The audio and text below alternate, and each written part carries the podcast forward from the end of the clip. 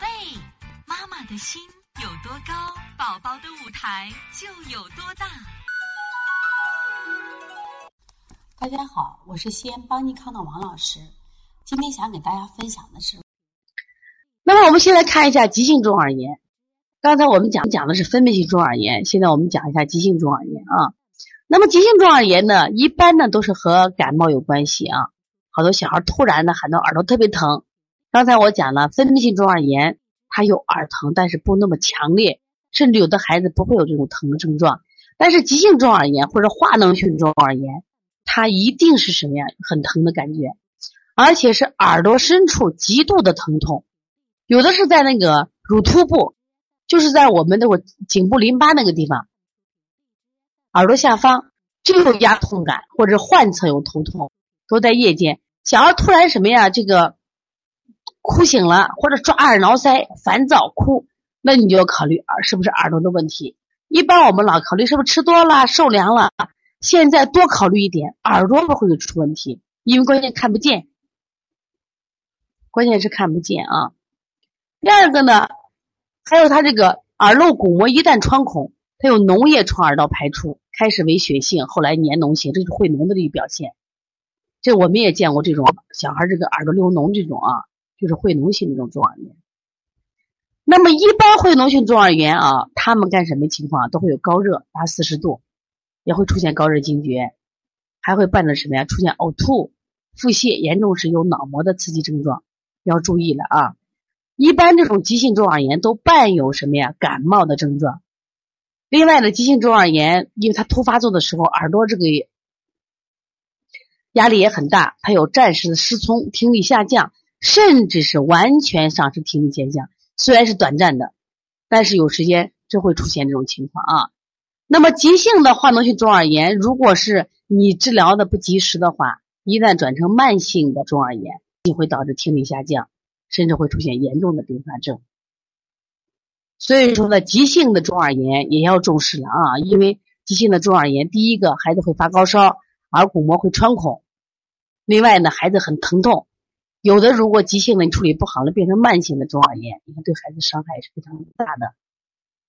所以说，不管是急性的化脓中耳炎，还是什么呀，这个分泌性中耳炎，都要引起我们重视。那今天给大家讲的意思也是什么呀？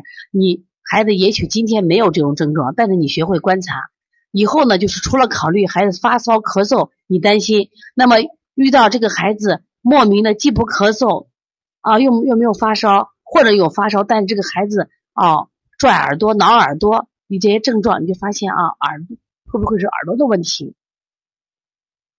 啊，我看到我们这些妈妈啊都在分享，啊，向米粒妈妈学习啊，那么这是非常好的。那么现在的情况是什么呀？就说是这个，呃，中耳炎的手法呢？为啥我觉得相对复杂一些啊？特别得了急性中耳炎的时候呢，你妈妈手法不准确的时候，我还建议你稍微配一点药吃。如果像专业的推拿馆的就可以做啊。包括分泌性中耳炎的疗程就慢得很。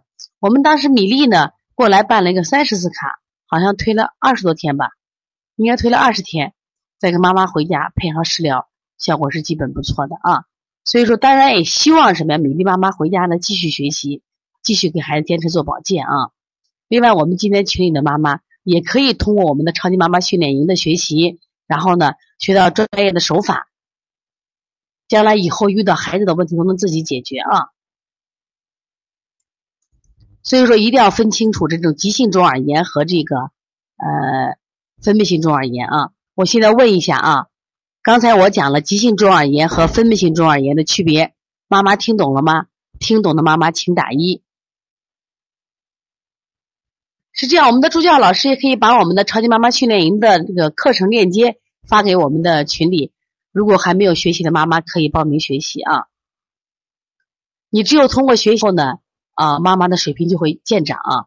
你看到我们四零七小张，我们五零二小宝妈。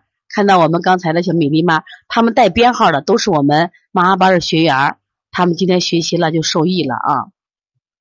对，把中耳急性中耳炎和我们的分泌性中耳一定要分得清楚。就是分泌性中耳炎，它又叫做非化脓性中耳炎，说明什么意思呢？它一般是不用抗菌治疗的，它主要是治鼻炎、治腺样体。那我们急性中耳炎，它就要用抗菌治疗，这是西医治疗抗菌治疗。所以，如果你理解错了，那么思路错了，效果一定不对。你包括，其实我们自己如果懂一点，如果假如说我们碰到哪个是新手医生，他判断错了，你是不是还能给他指点一下？这就是天津那个家的孩子，已经治了二十多天了，按化脓性治疗效果没有效果，他也准备到西安来过来调理啊。对我们看到这个米粒妈也在分享，大家一起来分享，一起学习和成长啊。